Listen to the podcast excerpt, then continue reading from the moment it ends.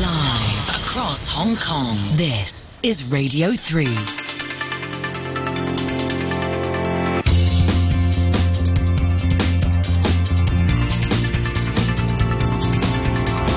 Money Talk.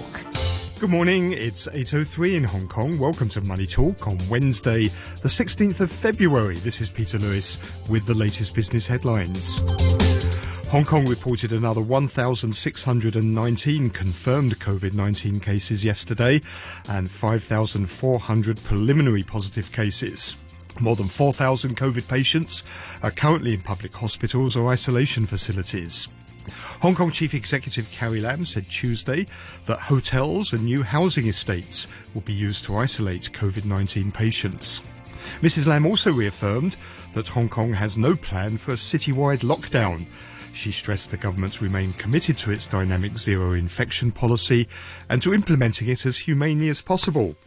Yesterday, the Legislative Council approved a government's request to inject 27 billion Hong Kong dollars into the anti-epidemic fund to support businesses and individuals affected by the latest coronavirus outbreaks and the tightening of social distancing measures. The government said it expected the application process to start next month for unemployed Hong Kongers to receive a cash subsidy of 10,000 Hong Kong dollars for each qualifying individual. French spirits maker Pernod Ricard, the maker of Jameson Whiskey and Martell Cognac, has asked top executives from its Hong Kong office to temporarily relocate outside the city. A company spokesman said you need to travel to look after clients, and when the rest of the world is opening up, it's becoming difficult to justify being based in Hong Kong. The Hong Kong government announced yesterday the launch of its first ever tranche of green bonds for local retail investors. Authorities hope to raise 6 billion Hong Kong dollars in lots of $10,000 each. Subscriptions open on March the 1st and run for 10 days. The Financial Secretary Paul Chan said the bonds will be pegged to inflation with a minimum interest rate of 2% for three years. The proceeds raised will go to finance or refinance projects that provide environmental benefits and support the sustainable development of Hong Kong. On today's Money Talk, we're joined by Louisa Fock at the Bank of Singapore, Nick Marro from the Economist Intelligence Unit, and RTHK's international economics correspondent, Barry Wood. Money Talk on RTHK Radio 3. US and European equities have rallied on hopes that tensions over Ukraine could be easing. Russia said it was recalling some of its troops from the country's border. On Wall Street, the S&P 500 index rose 1.6% to 4,471. Travel companies such as Expedia, United Airlines and American Airlines helped power the rally on the S&P 500. The Dow snapped a three-day losing streak, jumping 423 points to 34,989. Aircraft manufacturer Boeing was the Dow's biggest winner, adding 3.7%. The Nasdaq Composite Index surged 2.5% to 14,140. The Pan-European Stoxx 600 Index jumped 1.4% higher. London's FTSE 100 was up 1%. Here in Hong Kong, stocks extended their losses into a third day yesterday. The Hang Seng Index slipped 201 points, or 0.8%, to 24,356. The tech index was down 0.2%.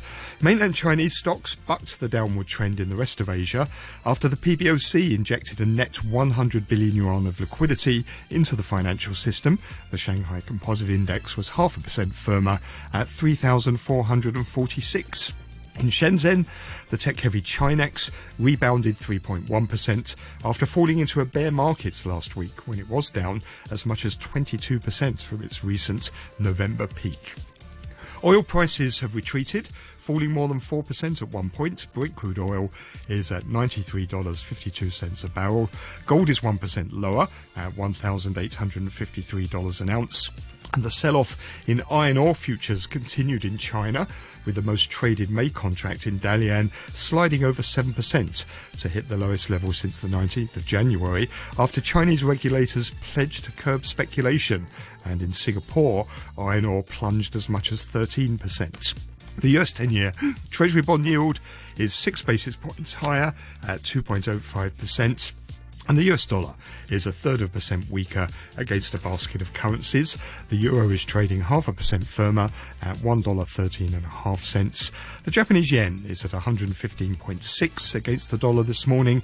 Sterling is worth $1.35 and a half cents and 10 Hong Kong dollars and 57 cents. The Chinese yuan is trading at 6.34 versus the dollar in offshore markets. And Bitcoin is over 4% higher at just above $44,600. Around Asian stock markets this morning. In Australia, the ASX 200 is up a third of a percent. The Nikkei 225 in Japan has surged 1.9% higher at the open. The Kospi in South Korea is up 1.6%. And futures markets indicating a gain of about 260 points for the Hang Seng at the open this morning.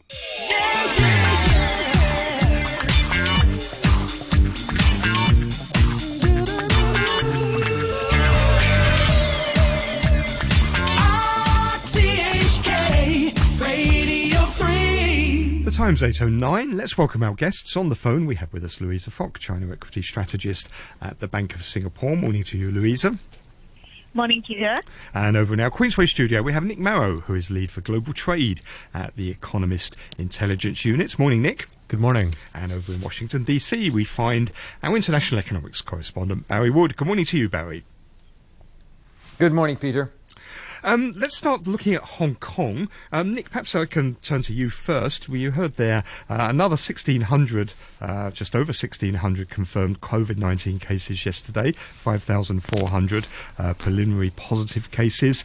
The legislature has approved a government request to inject $27 billion into the anti epidemic fund. Part of that will go to a one off payment of $10,000 to unemployed Hong Kongers. Do you think, first of all, the city is getting on top of this latest wave of, of, uh, of COVID cases? Uh, in short, no. I mean, it still looks like a really disastrous situation, which is incredible considering that we've had two years to prepare for this. Two years. Um, and even some of the most basic kind of preventative steps in terms of promoting vaccinations, etc., have just not been taken. Um, I don't really think we're near. I mean, I'm not, I'm not an epidemiologist, but it doesn't look like we're near anywhere near uh, being able to bring this under control. Um, and I think this is going to continue dominating not just the news headlines, but also the economic and potentially political trajectory of Hong Kong for the next couple- of months, at least. I mean, we're scrambling around to do a lot of steps, but do you think the fundamental strategy that we have here is right or wrong, which is basically to try and get COVID cases down to zero or pretty close to zero um, when the rest of the world is, is now moved on from that strategy? I think, I mean, a, lot of what Hong Kong is doing is uh, essentially remaining in step with mainland China. And there's been a lot of discussion around how zero COVID in mainland China is potentially the appropriate strategy given their healthcare system constraints, uh, given the limited economic shock that zero COVID has had on the economy. But those dynamics are not necessarily the same for what we have in Hong Kong. Um, this is not really a city that has either the space or the capacity to really successfully implement zero COVID. I think there's still a lot of confusion on what dynamic zero COVID even really means. Um, I think in practice, we've started to see some entertainment of discussion around living with COVID, even if the government rhetoric has not shifted towards that direction. But even then, um, any indication of that has been met with a lot of hostility by you know pro Beijing lawmakers, um, and so that push and pull between you know aligning with China while also considering you know the very different context, the very different situation that we have here in Hong Kong, that's going to complicate government policymaking. That's going to complicate the epidemiological um, considerations in the fight against this virus. Um, I think, I mean, in in one word, it's a mess. I mean, one of the differences between here and the mainland's attempts to control the virus is the mainland has never locked down a major international business or financial city like Hong Kong. And the, and the problem we're seeing here is that people are leaving. We've, we heard about Pernod Ricard earlier. We heard uh, Mandarin Oriental moving their executives out of the city. Uh, right. Last week, um, is is that doing long term damage? Do you think to Hong Kong? Hundred percent. Um, I mean, you look at some of the statistics around, you know, um, inbound arrivals or, or people going through the airports, and it's a net outflow. Um, these are talent flows, these are capital flows that it's going to be very difficult for the government to try and recapture and rebuild, even if whenever we do exit this pandemic. Um, I think as well, uh, you know, you talked just now about how we've had a new injection of funds to alleviate what's happening in terms of the economic shock to the city. At the same time, we're getting news from you know business business associations indicating that you know 500 restaurants are expected to shut next month. Um, you have anecdotal stories of people who are unable to afford their rents. The fitness industry, the nightlife industry, the restaurant industry, these they're all devastated. Um, These are things that it is very going to be very difficult to uh, try and rebuild from. Um, and I think beyond just the economics of all of this, the reputational aspects of this, um, the reputational aspects not just from a diplomatic standpoint, but also from, you know, is Hong Kong still a good place to do business? These are all suffering um, from this this strategy, or maybe better put, this, this lack of strategy. Louisa, let me bring you in. What are your thoughts? Um, I think from an economics perspective, we have uh, uh, our, our guest commenting on it. But uh, what I would like to say is this time round, uh, probably uh, Hong Kong economy is uh, facing a little bit more challenges um, from the economic deceleration perspective, as discussed earlier. But um, I think this time round, what makes uh, the situation a little bit more challenging is uh, in Hong Kong, we are also heading into the Fed rate hike cycle. Um, I think this has also been widely discussed. So, um, and with Hong Kong, uh, uh, it's basically uh, with the pact, we're also heavily influenced by the Fed cycle as well. So uh, part of the um, uh, real economy, for instance, like the property side, uh, they are rate sensitive. Uh, that definitely is going to have some impact. But on the flip side, um, from an equities market perspective, let's look at this way: uh, the Hang Seng Index we have like uh, more than one third of the index compositions uh, actually linked to Hong Kong financials. Um, so this side definitely uh, will be the beneficiaries riding on the Fed rate hike cycle. Yeah. I mean, the Hong Kong market has done pretty well, hasn't it, this year, uh, despite the lockdowns that, uh, or despite the, the pandemic efforts that we're seeing now. It's one of the best performing markets in the world.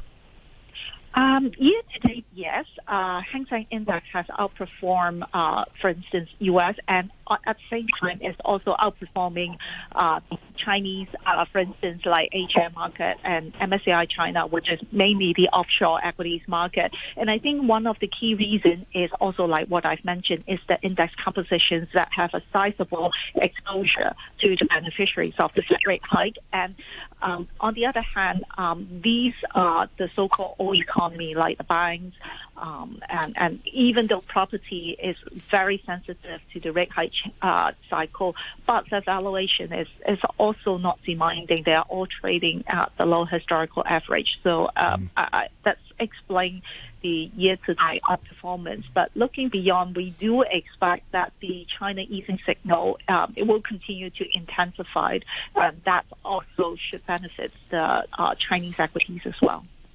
Barry, when you look from overseas at, at what's happening here in Hong Kong and the, this latest surge in COVID 19 cases, what, what are your thoughts? Well, I think uh, you've got the United States, Canada, and Western Europe moving in one direction, and China and Hong Kong moving in the opposite. I think the implications, the results of that are unclear. You would think that it's going to slow economic growth in Asia, and economic growth in Europe and North America will uh, persist at current levels or slightly below. But added to that is the Fed tightening cycle. But uh, in terms of the virus, you know, the debate here in the States is that we're easing the vaccine mandates and that the mask requirement for school children is being lifted state by state. So we're clearly, uh, with, with infections going down, hospitalizations going down, uh, we're, uh, we're moving past the virus. So it's quite different. And, and why is uh, America doing that? Is it because it feels now that the the uh, the COVID nineteen epidemic has peaked, or is it because they feel that things like these mask mandates uh, they they don't work or they're not effective? What what's the the driving force behind that? Well, I think first of all, you know, it is the fact that the hospitalizations and deaths are on the decline. That's the big factor. And everyone knows that the United States has the worst record in the world in terms of deaths 800,000.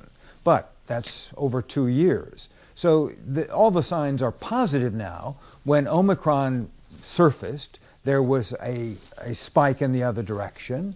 But that has now, over the past month or so, uh, dramatically eased nationwide.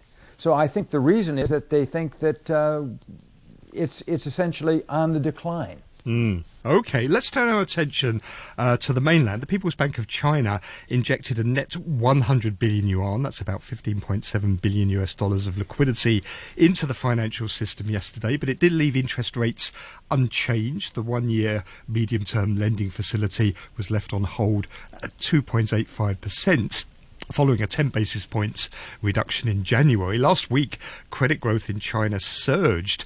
Uh, the PBOC reported that aggregate financing was almost $1 trillion. That was a record. And almost, and also bank lending, new loans also hit a record as well. Um, Nick, what do you make of it? What, what are the implications of this surge in, in lending and, and credit in January? Sure. Well, I think if you look at what's happening in China, the discussion around monetary policy is very different from what we're seeing uh, in the West. Where you know, back in the U.S., we're talking about um, you know rate hikes. In China, the story is very much around maintaining that accommodative path, if not injecting, or excuse me, if not um, embarking on further easing, and that's uh, a forecast that we are expecting um, to materialize later this year. Um, but when you look at the structure of the credit, we see uh, some areas of concern.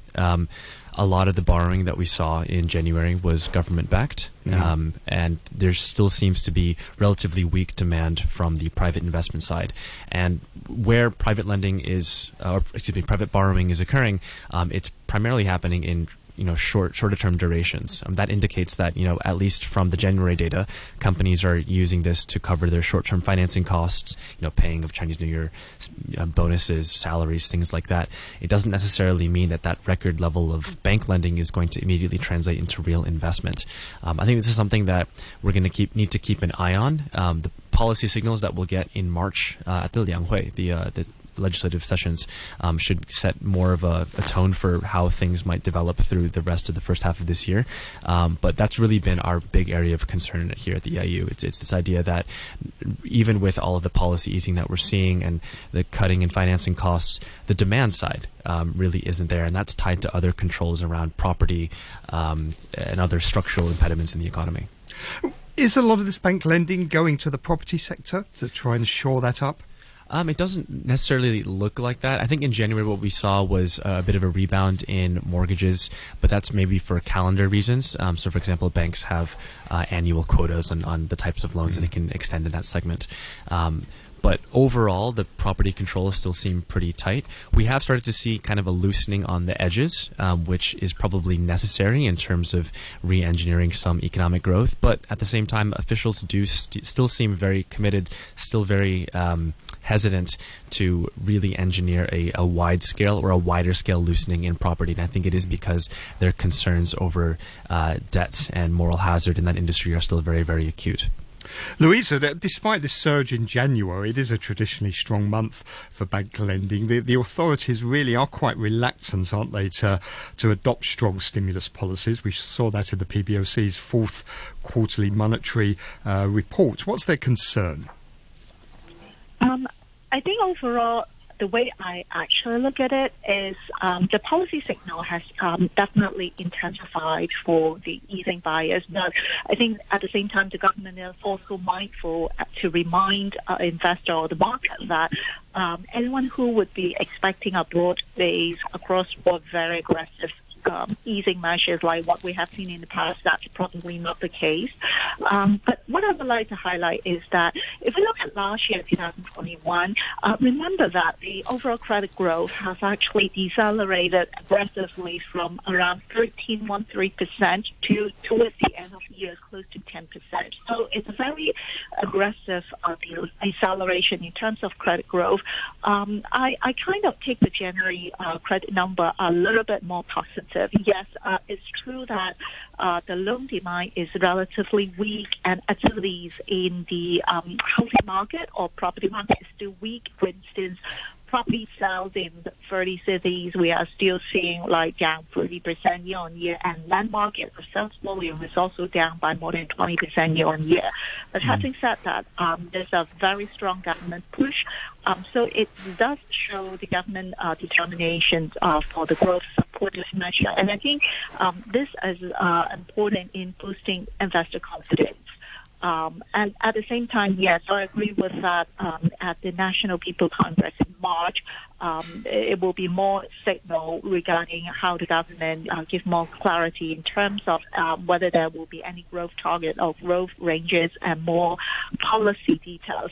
Um, one last thing that I would like to highlight is that uh, if we look at from the property side, um, the property bonds, uh, the maturity, another uh, peak maturity profile will, will be actually in March and April. So we do expect that probably there could be a potential of uh, further reserve requirement rates cuts um, uh, around that time too. Thank you.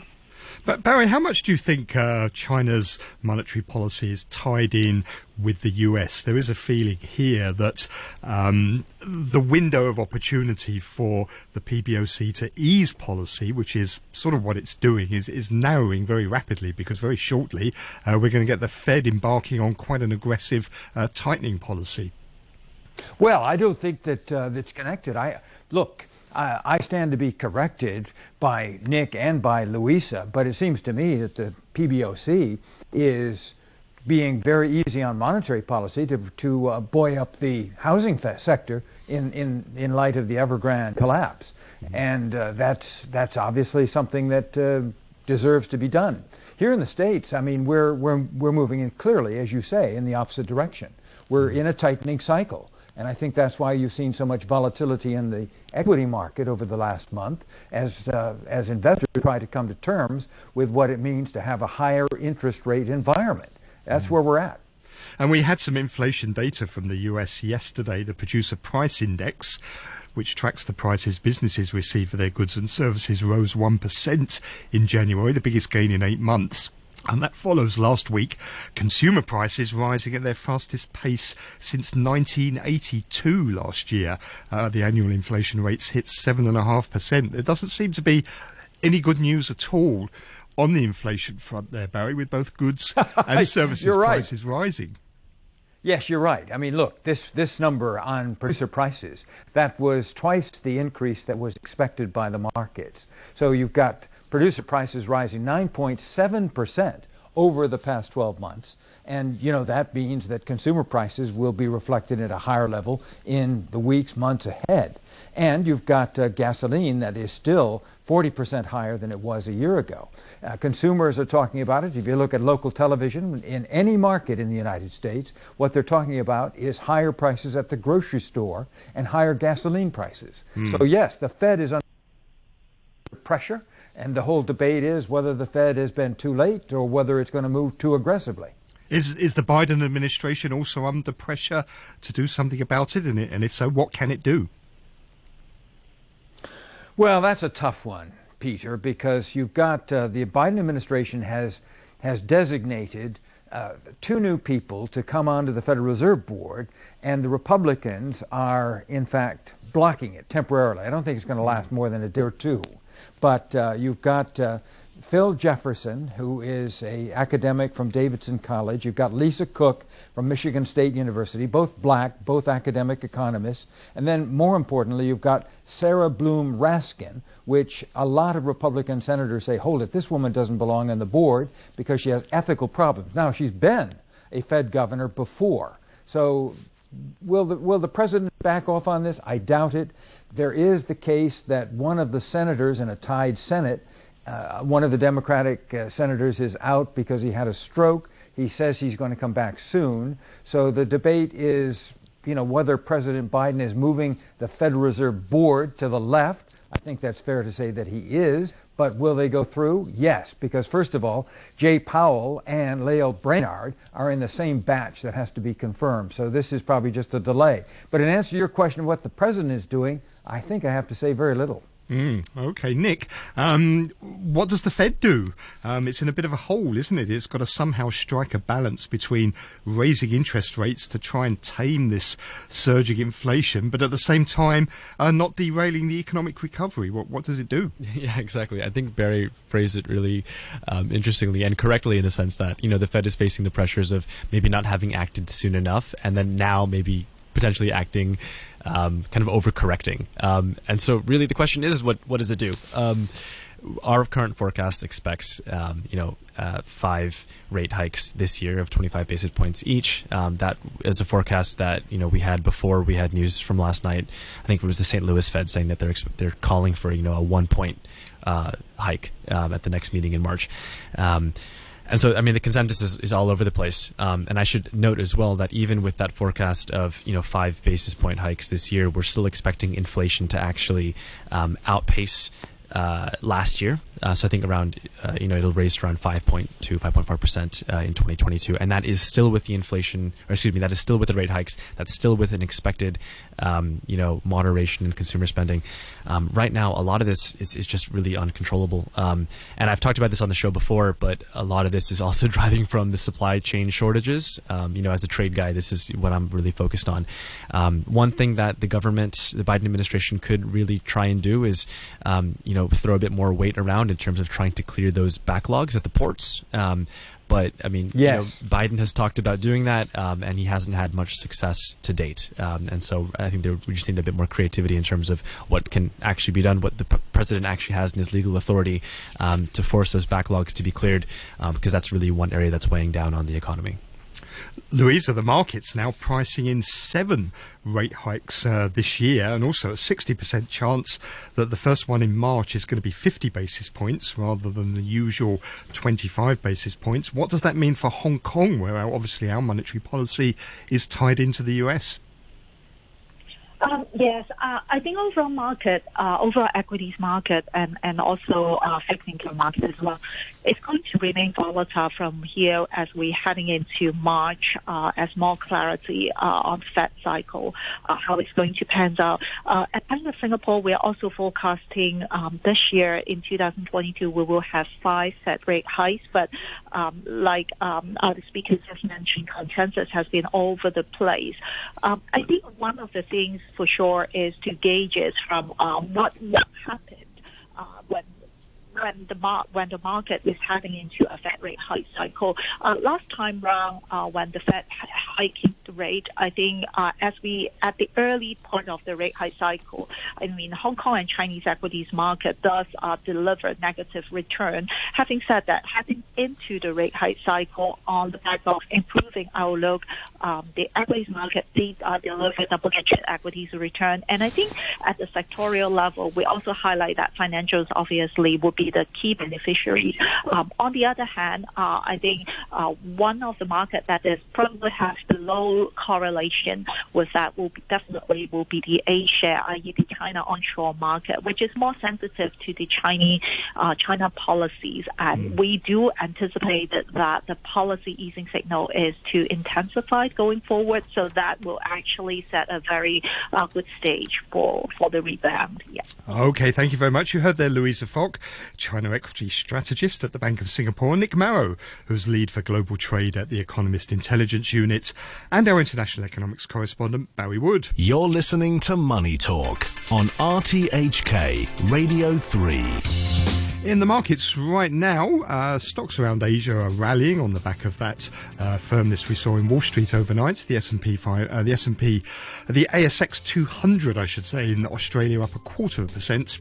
Nikkei 225 in Japan has rebounded 2% at the open. The Kospi in South Korea up 1.4%. Futures markets pointing to a gain of about 250 points for the Hang Seng at the open this morning. Thank you very much for listening. Do please join me again tomorrow morning at 8 o'clock for more Money Talk.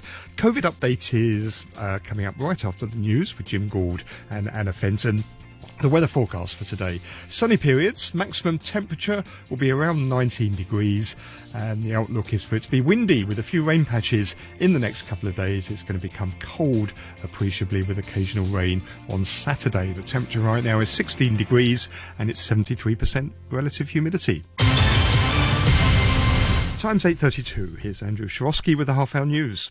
The hospital authority says two more patients with COVID 19 died last night a three year old girl and a 100 year old woman. Here's Todd Harding. The girl had been in intensive care at the Hong Kong Children's Hospital in Kai Tak since Sunday. The hospital authority said that her condition deteriorated and she passed away at about half past eight last night. The authority said the 100 year old woman who had chronic illnesses was admitted to Tseung Kwan O Hospital on Monday. She died at about 8 o'clock last night. In a statement, the authority said it was saddened about the passing away of the patients and would offer the necessary assistance to their families. The girl was the second child to die in Hong Kong with the coronavirus in recent days.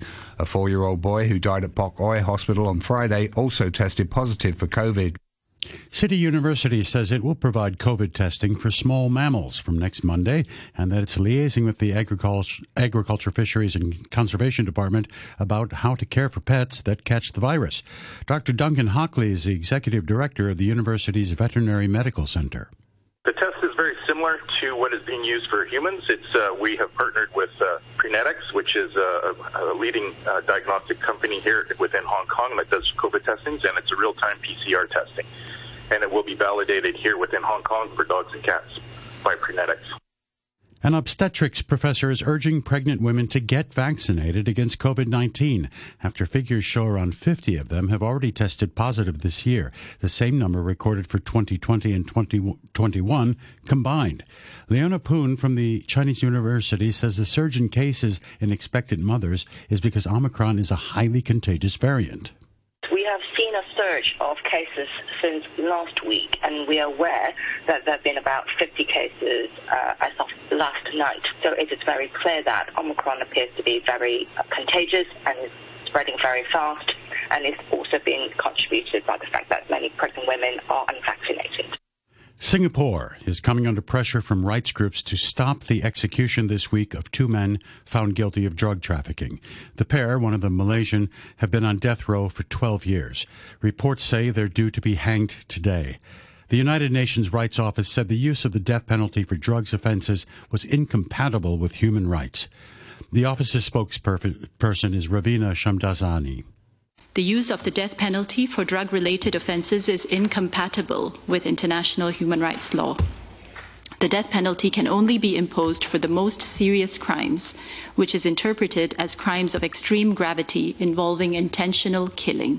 We call on the government to commute their sentence